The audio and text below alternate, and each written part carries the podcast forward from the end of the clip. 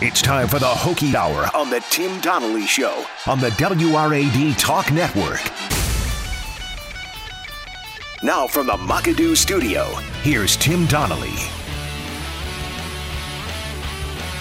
Welcome back into the Tim Donnelly Show, talk of the New River Valley, WRAD 101.7, 103.5, 1460 AM, live inside the Mockadoo studio. Guests and callers join us on the Baker Team hotline. During that commercial break, I was able to educate Lobro on the Mighty Ducks, on the importance of the Mighty Ducks to a generation, uh, which which there is great importance to the uh, of the Mighty Ducks to an entire generation. Now Charlie I, Conway is the the beacon of hope for a generation. Now that I think about it, I think my family actually owns a copy of that movie on DVD, so I might actually have to take that off the shelf and uh, put in DVD player. It's also week. just Yeah. to plug something that's not paying me any money to advertise. It's on Disney Plus. oh, oh yeah, okay. Yeah, so yeah, I need, everyone, I need a, I need a reason to use that. everyone that has Disney Plus can watch can watch it. But they're coming out with a, a new television show, a series that is I what's a for, a fourquel? They already have the trilogy, so what's next? I don't know. It's It- it's a sequel to the trilogy. Um, sequel series, I and, guess. and get this, everybody. The Mighty Ducks, a beacon of hope, the underdog in every situation that comes together behind the guidance of, of Gordon Bombay, under the leadership of Charlie Conway. They're the bad guys. They're the bad guys in the new series. The, the, the description is that they've become a, everything that's wrong with youth sports. They're all about winning. They've become a powerhouse. They've ridden the success of the previous Ducks teams to become basically the Hawks. I mean, that's that that's kind of like what they were fighting against, And, right? and the story follows young Evan, whose mother is uh, one of the, the Gilmore girls, Hmm. as he gets cut from the Ducks and starts his own, along with his mother, own ragtag team to take on the big, bad, angry bully Mighty Ducks. I think it's a neat twist. No, it is not. The I Mighty a cool Ducks are a beacon of hope. but it's not the No, same. It's not no. the same ducks. It's not the same ducks as it was in the show. Gordon Bombay's coming back. Emilio Esteb, uh, Emilio Estevez is coming back. He better be on the, the ragtag team. Gordon Bombay better not become Iceland. Oh, they'll probably be. They'll probably like think like be on that ragtag team. They probably will. No, they won't. He like can't will be. be. He's the Minnesota Miracle Man. I'm upset that the Mighty Ducks are, if you can't tell, that they're not the heroes in the story. I think it sounds cool. Uh, it is Hokie Hour, so we do have to go ahead and move on. But but I'm I just wanted to let you guys know that I'm upset with it. Uh, before we get to Hokie Hour and dive in deep to everything going on with Virginia Tech, let's go ahead and get you covered on everything else going on in the sports world. No one has time to catch all the games. Don't worry, Tim will get you covered. Well, everybody, the Myles Garrett situation has finally come to a close. And for those of you that have developed short term amnesia, guess what? Myles Garrett's situation involves him trying to pummel another player in Mason Rudolph over the head with a football helmet that he ripped off Mason Rudolph's head. And oh, by the way, he did it on national television on a Thursday night football game. Well, he has been reinstated. It turns out his indefinite suspension ended up lasting six games, also into the offseason. So he essentially missed the rest of the season from when it happened and into the offseason, but he will be back ready to roll week one of next year's NFL squad. I have questions for the NFL. Did they want a six game suspension? Is the precedent now set that if you try to murder someone with a helmet being swung down like a, a Thor's hammer, is the president now, uh, the precedent, excuse me, now that you miss six games? Or is it that you miss the rest of the season? Would someone be smart to use the helmet as a weapon in week 17, knowing that they'll be reinstated in the offseason? Would they be stupid to do it at week two, knowing they'd be suspended for the rest of the season? The NFL's got some questions to answer, uh, and and I I really just want to know this. I want to know if the NFL just didn't want to make this a two-season story, meaning they didn't want to be playing that clip over and over and over again on opening day, on week two, week three, week four, every time the Browns played, uh, assuming that the suspension kept going on. If they ended the suspension just to avoid more and more and more views, more and more and more clicks on the video of, of Myles Garrett hitting Mason Rudolph over the head with a helmet. That's not the proper motivation, and they need to do better than that. Moving along, uh, elsewhere in college sports, Mel Tucker, formerly now the head coach of Colorado, now the head coach of Michigan State. Well, guess what? It turns out just a few days before he left Colorado for Michigan State, he tweeted out, I'm not leaving Colorado. Turns out the day before he left for Michigan State, he was telling recruits' family members, I'm not leaving Colorado. And then guess what? He left Colorado. So it turns out that college coaches might understand that the situation is built for them to be hypocrites. It might turn out that college sports, college football in particular, is built so college coaches can shame players into not entering the transfer portal or make their lives living hell if they do enter into the transfer portal. Meanwhile, coaches can be willy nilly with their commitments all over the place and have absolutely no ill effects when they take what the, the best situation for them. Now, understand this Mel Tucker's moving closer to home. He's moving to where he got his start. He's getting more money. He's getting more uh, resources. But still, there's something sketchy, something hypocritical about going back on your word that I would not be comfortable with. This weekend, the Genesis Invitational. As a matter of fact, it starts later on today. Genesis Invitational features a loaded PGA field. Matter of fact, it has the highest percentage of top 10 golfers for any regular PGA Tour event, meaning non major, non WGC championship. It has Tiger, it has Rory, it has DJ, it has Brooks, it has Rahm, it has JT. It has nine of the top 10 golfers in the world. I say this often appreciate greatness. I love a good Nick Taylor story. Nick Taylor went from borderline unranked to winning last weekend at the AT&T Pebble Beach Pro Am, but it is so much better when you have the stars at the top of the leaderboard. If you are a golf fan that only watches majors, watch this weekend because it's practically a major.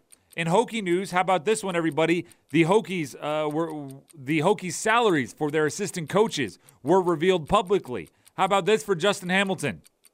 Four seasons ago, J Ham was an, an assistant position coach at VMI, Virginia Military Institute.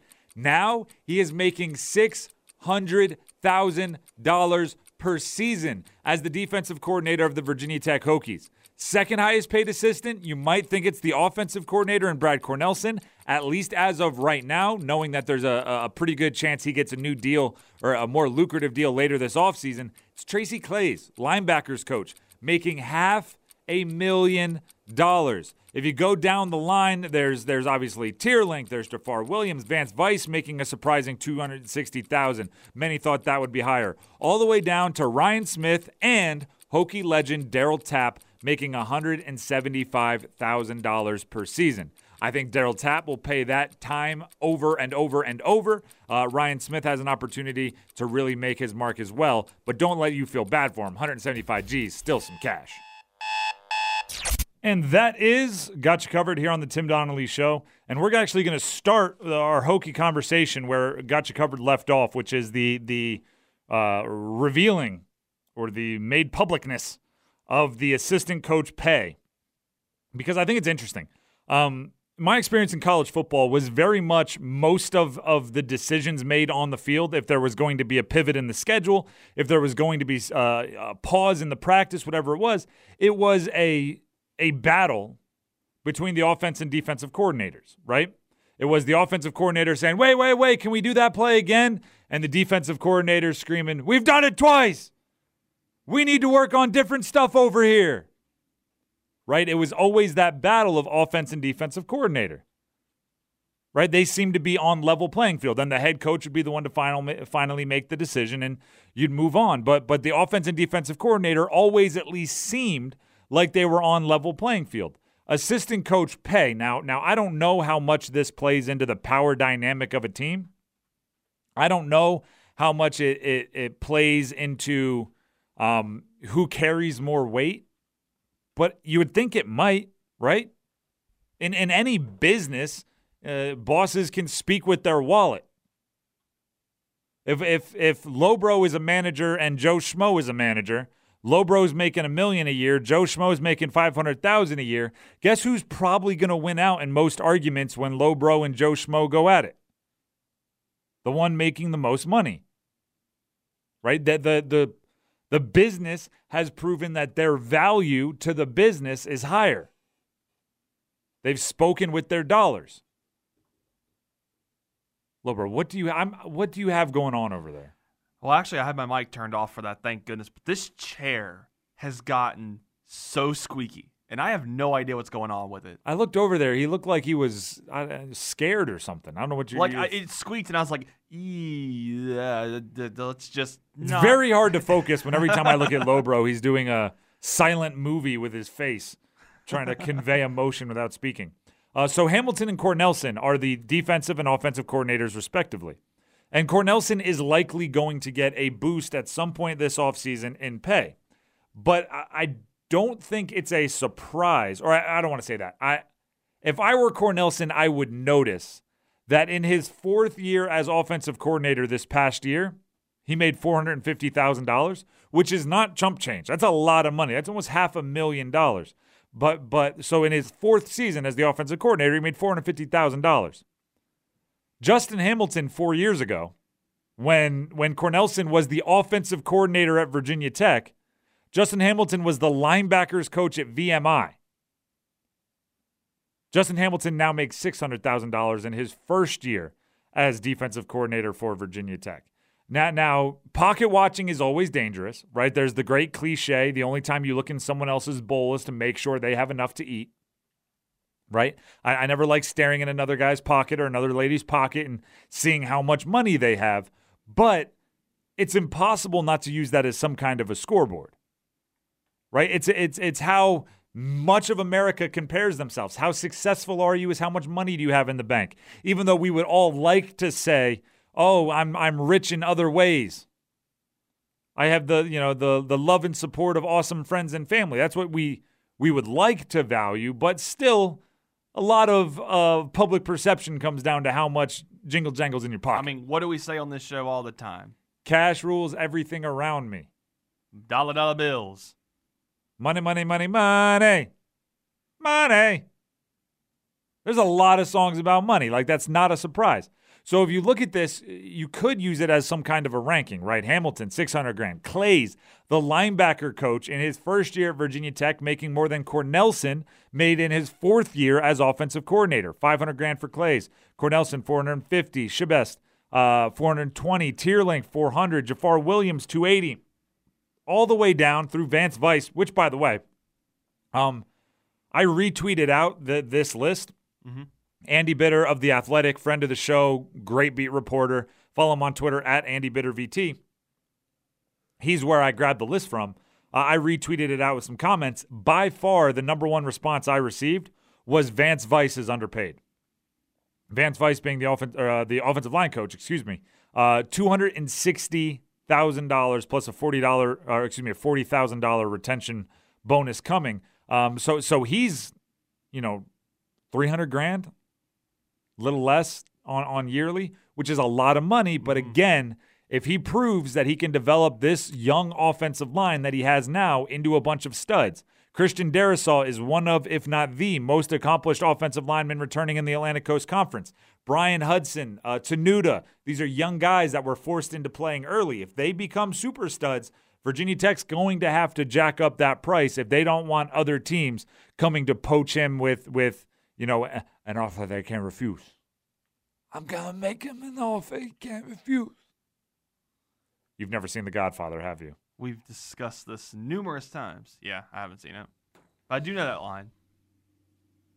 So, Who says it? Al Pacino? No? It's not Al Pacino? No. No. Who says it? I'm gonna make you an offer you can't refuse.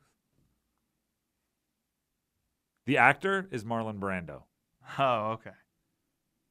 Come on, man. Will you stop berating me? No, not for movies If I've you haven't seen? seen The Godfather, I don't want to watch a four hour movie. you should watch all three back to back. If you can sit there and watch 21 Marvel Cinematic Universe movies, you can watch the the cinematic masterpiece of a, of a century.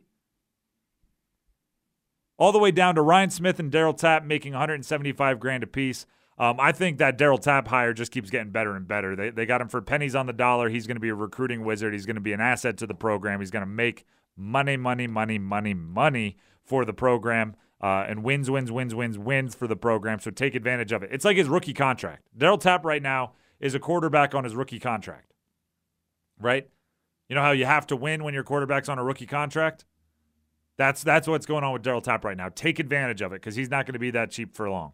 Uh, let's take a break when we come back. Will Stewart, techsideline.com, made a point, made a suggestion to the Hokies that I could not co sign faster. Will Stewart, genius. Next. The best sports talk in the NRV returns next. The Tim Donnelly Show is on WRAD. Tim Donnelly Show continuing. Talk of the New River Valley, WRAD, 101.7, 103.5, and 1460 AM. I love a good idea. Absolutely love a good idea. And you know what's the best part of, of kind of how my brain works? How's that? I don't care where the good idea came from. Right? I think I learned this in sports. It doesn't matter if the, the best play design comes from the intern, the offensive coordinator, the backup quarterback, the starting quarterback, the left guard, the the, the best play wins. Um, Will Stewart writes for TechSideline.com, and he came up with an idea that I've never never heard before, and it's genius. It's so genius. I'm mad I didn't come up with it, but but hey, it came from him, so I don't care.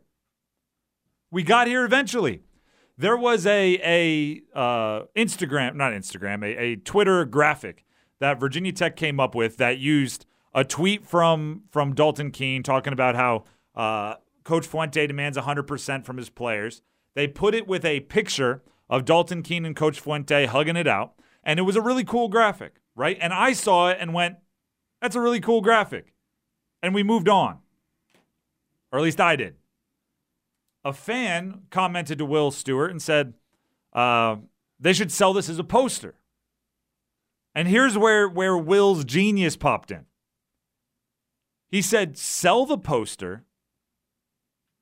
And with Dalton Keene already declaring for the NFL draft, it wouldn't be a violation to make money off of his picture, give him the profits to fund his NFL training, and then tell recruits that's what you do for your guys.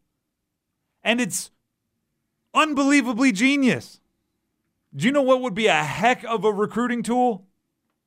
If you told players, look, we are waiting at the exit to help you make money. The moment you graduate, the moment you declare for the NFL draft, we are waiting at the exit to your eligibility with, with ways to monetize what you do for us. How about this? Ready? How about Virginia Tech throws Dalton Keene an NFL draft declaration party, sells tickets for $10, and all of that money helps Dalton Keene fund his training for the combine. How about you sell posters that he's signed, and all of that money funds his training for the combine? How about you show your recruits that you are waiting at the exit door? As soon as you exit your college eligibility, Virginia Tech is there to help you fund your dreams. You should be waiting at the door to help pay for players in ways like that because it costs you nothing. Right? Just give them the profits off of things that they've already done. Who wouldn't want to to hang out with Dalton Keene, pay $10, hear from coaches, and know that all of their money is helping a player that gave the Hokie Nation so much joy over the last couple of years go chase down his dreams? And what recruit wouldn't love to hear that there's a, a program out there that doesn't as soon as you exhaust your eligibility or decide your eligibility is up, that they're going to kick you out the door and be done with you. That's not how any of this works. And I can't believe I never thought of it, but I'm happy Will Stewart of TechSideline.com did. As soon as it would, uh, you know, making the player ineligible doesn't matter, rent a bar out on Main Street, have the player go there charge $10 a ticket, and have all of that money fund the player as they get ready for the draft. Sell posters, sell t shirts, sell everything based on the image they've created.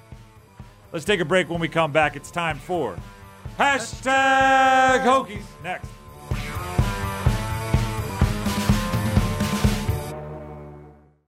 Tim Donnelly Show back here on the talk of the New River Valley. One of these days when Thunderstruck is coming out of the break, we will wait all the way until they start saying Thunder.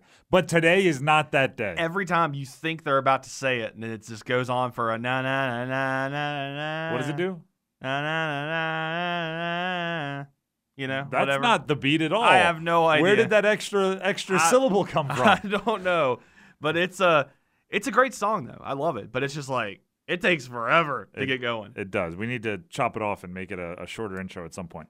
Um, this is the Tim Donnelly Show. By the way, I didn't say this earlier. We did air the Roth report to start the show, um, as we always do on Thursdays. It's a re-airing from Wednesday, but Thursday is the last time that it plays uh, on on the radio.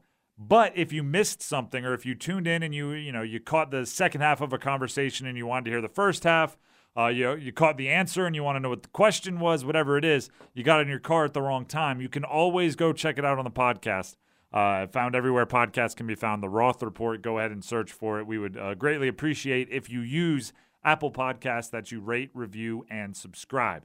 Now I want to talk about uh, hashtag Hokies. Lobro, give it to us one time. Hashtag Hokies. That might be the first time you've ever done it solo. It's better when it's both of us. I've done it solo plenty of times, so you got to earn your keep.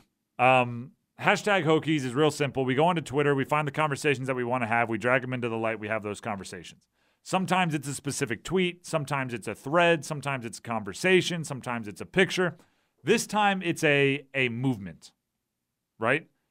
There's been this this movement sparked by uh, John Yetzi's appearance on the Sons of Saturday podcast earlier this week, uh, there's been this movement to ban or banish or shame or eliminate quote unquote negative Hokie fans. Now, I want to be clear on something. Unifying is awesome, right? I, I'm not someone that is a fan of divisiveness.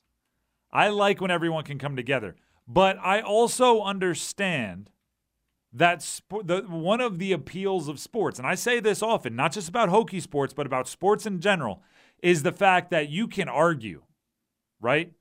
You can argue with your best friend and raise your voices and tell them they don't know what they're talking about and and and get angry, right? And blow off some steam. And it's and it's almost cathartic, right? It's almost therapeutic to to scream, if you think that guy's the best quarterback on the roster, then you need to get the heck out of here because we're never going to agree.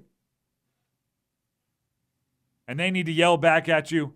It doesn't matter who the quarterback is if you can't run the ball. And and, it, and, you just you get to ah.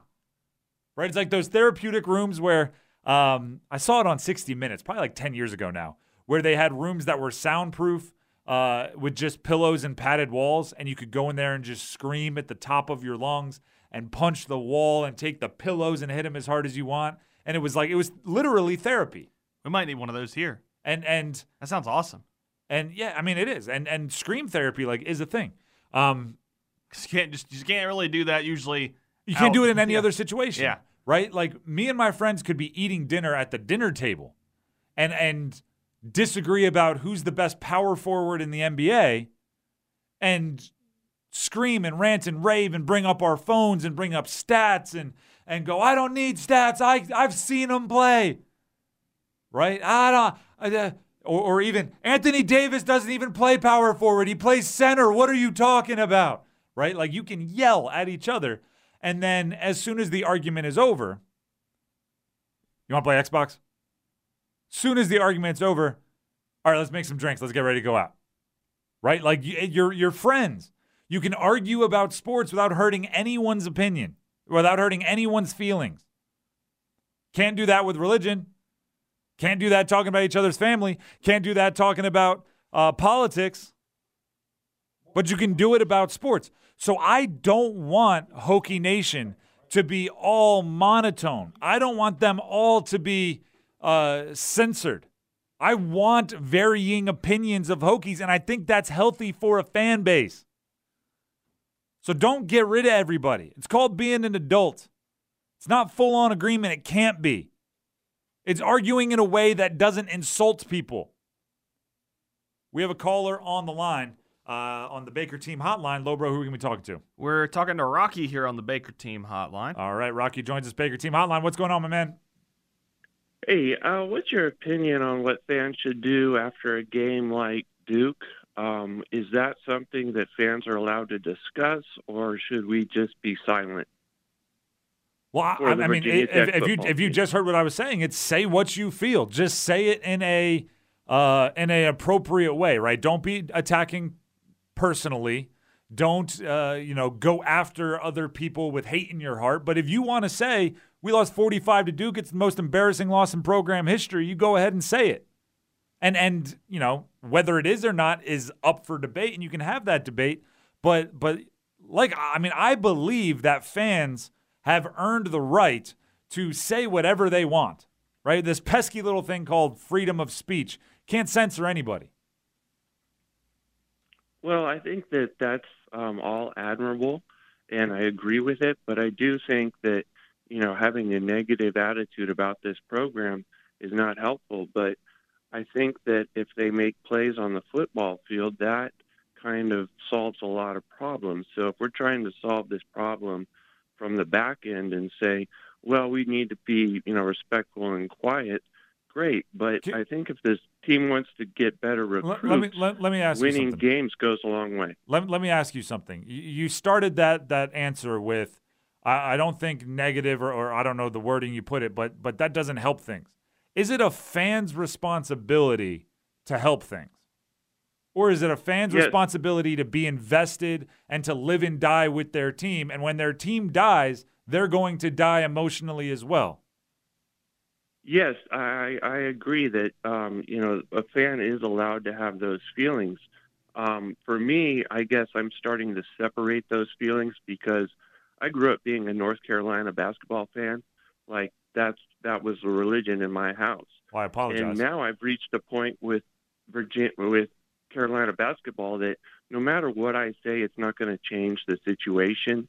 And I don't know if that's giving up on the team but I feel like no matter what I say about Virginia Tech football, it's not going to change things. So, do I need to drag myself through the mud? Because I can say mean things about this program, but it's not going to make Justin Fuente a better coach. it's just not going to happen. So, what do I do? Do I ignore it? Do I not have these feelings? Because I have these feelings that things need to get better. But the reality is, you know, that's out of my control. And Justin Fuente is not going to become a better coach because I'm angry about it. Well, I mean, I, I don't think, and, and, Rocky, I've known you long enough and, and you call into the show often enough. I, I don't think you're one of the fans that, that holds your, your tongue. I think you're one of the fans that when you have something to say, you do. And that's fine with it. I think it's, it's different for everyone. And that's kind of what I'm getting at here. Um, if, if you can argue with someone, Feel free to argue with someone. If you're someone who comes to Virginia Tech sporting events to put on your uh, Chicago maroon covered glasses and see everything as daisies and lilies, you can do that too. Or if you're someone who uh, has a super stressful job and you come to games to blow off steam, you can do that too. It's it's a fan's role is to be a fan. And and when we're start when we start looking at fans to be recruiters, to be lead leaders of the pep rally, to be all of these other roles that that fans are hoisting upon the the, the fan base, uh, social media consultants, like. Uh, that's not your role. You're, if you want it to be your role, go ahead, do it. But you can't force other people into another job as the lead recruiter for Virginia Tech athletics. That's just not how it works.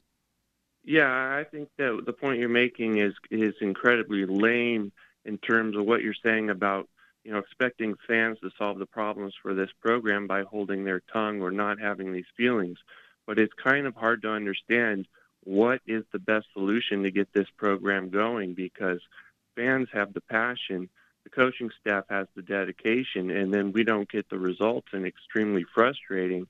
So yeah, I think you know I'm frustrated where where this football program's going, but I also recognize that I'm not going to make this football program a better program with my thoughts and ideas because they don't pay attention. They have their own world, Mhm. and you know if they're expecting us to make their world a little more cozier and friendly, then yeah, you know it's it's difficult to understand where this is going to you know be solved. So, right. anyways, enjoy the discussion. Thank you, Tim. Appreciate it. That's Rocky on the Baker Team Hotline. Th- I think he he touched on something that a fan base struggles with, and every fan base struggles with it, which is you want to feel like you're at least partially in control, like you can do something, right? No one in any situation in life likes feeling helpless, right? Likes feeling like there's nothing you can do to fix the situation. It's one of the hardest things in the world to say things are going south and I can't stop it. Right? In life, if if your job isn't going well, what can you do? You can work harder. In life, if your family life isn't going well, what can you do? You can work at it. If your your house is falling apart, you can start YouTubing videos on home improvement and get to work. If your your football team is falling apart in front of you, fans want to believe that there's something that they can do to fix it. And and this Hokie fan base has settled in on being recklessly optimistic is the thing they can do to help fix it because recruits will see how recklessly optimistic they are and want to come play in front of them.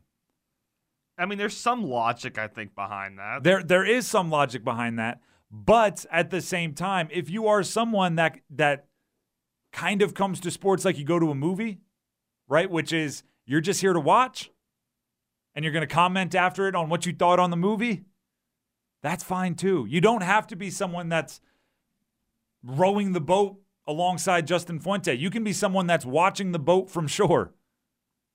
Going, I hope they I hope they win the race, but I'm not Yeah. physically propelling it forward. Because I, I mean, I agree with what Rocky said. Like, it's not going to help make Fuente a better coach by being angry about it, being It- upset about it, But it's not gonna or by and Uh, also by- adversely yeah. by being positive and being rowing the boat. exactly. There's there's you know, I think we all just kind of hope they get better. Eh? Eh? If that's the only thing that binds everybody together, that everybody's kind of hoping for Virginia Tech, I think that's enough. If y'all wear maroon on Saturdays in the fall, I think that's enough. Let's take a break. When we come back, speaking of what needs to happen for this team to get better, Dematrius Davis is a huge part of that. Stick around. Get your Hokies fix with Tim. More of the Tim Donnelly Show next on WRAD. Welcome back into the Tim Donnelly Show. Talk of the the New River Valley, WRAD, 101.7, 103.5, 1460 AM as well. Live inside the Makadu studio. Guests and callers join us on the the Baker Team Hotline. What you had to say it again, just so you said it without me the second time. The The. 540 639 4900. Uh, The Virginia Tech Hokies have The. all. the Virginia Tech. Are you just screaming the now? One, two, three. the Uh, the Virginia Tech Hokies have, or Coach Fuente has already said that the 2021 recruiting class is one of the most important in Virginia Tech in some time. I agree. We're all on the same page. A lot of eggs in that basket. Um, with that, that means Dematrius Davis um, is extremely important, right? He is one of the first commitments in the class. He is a quarterback. He has been an active recruiter on social media to get other people to go, um, and and four star and rising guy, right? One of the best quarterbacks in the country. Uh, there's a case to be made for him being the number one dual threat quarterback in the entire country. 6A, two time state champion in Texas, two time uh, offensive MVP of the state championship, a billion touchdowns accounted for. Really impressive guy. Uh, there was a highlight from at OX underscore VT of Tech Sideline. So Tech Sideline getting a couple shout outs on today's show. Um, and it's a highlight film that goes Dematrius Davis, Michael Vick, Tyrod Taylor, little bit of Hendon Hooker, Dematrius Davis, Michael Vick, Tyrod Taylor, Michael Vick, Tyrod Taylor, Dematrius Davis. And and you know you have to benefit off of what you have, right? You have to use your assets. Virginia Tech has the best history of any program in the country of putting dual threat quarterbacks into long NFL careers. The best, right? If, if you think of the best dual threat quarterbacks in the history of, of the NFL, Michael Vick is, is top two, being conservative, top one if you're, you're arguing it. Tyrod Taylor's what, top five? You have two of the, the top five. I mean, even if you look at other schools, right? Louisville might have Lamar Jackson, but who else?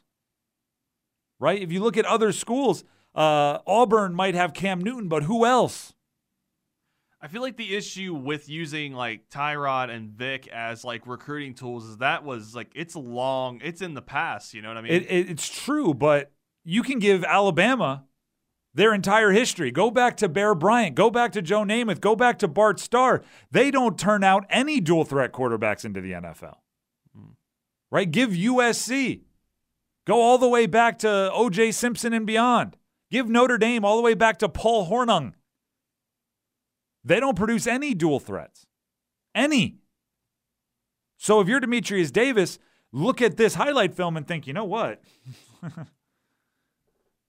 They embrace the dual threat. You have to use your rep. No one has two NFL dual threats like that. No one. So if you're Dematrius Davis and you're Virginia Tech, I would be reminding him every step of the way. Right? The, the reason you go to Alabama is because Alabama churns out NFL talent. The reason you go to Kentucky to play basketball is because Kentucky churns out NFL talent. If you're a dual threat quarterback, you're looking for somewhere that churns out dual threat quarterbacks into the NFL. Right? And when you consider that Michael Brewer existed, Sean Glennon existed, Ryan Willis existed, right? Some of these drop back quarterbacks, even Brian, Bryan Randall could run, so I'm not going to throw him in there. Um, Logan Thomas could run. Jerod Evans, more of a draw. Ah, no, Jerod Evans could run. Huh. But my point is like the, the percentage of, of dual threat quarterbacks to dual threat quarterbacks that made it to the NFL is high, very high. So give Dematrius Davis all the reason to remember those guys. Smart move by uh, at OX underscore VT. Let's take a break. When we come back, Mel Tucker. I'm not leaving, I'm not leaving, I'm not leaving. I left. That's his quote. We'll be back after this.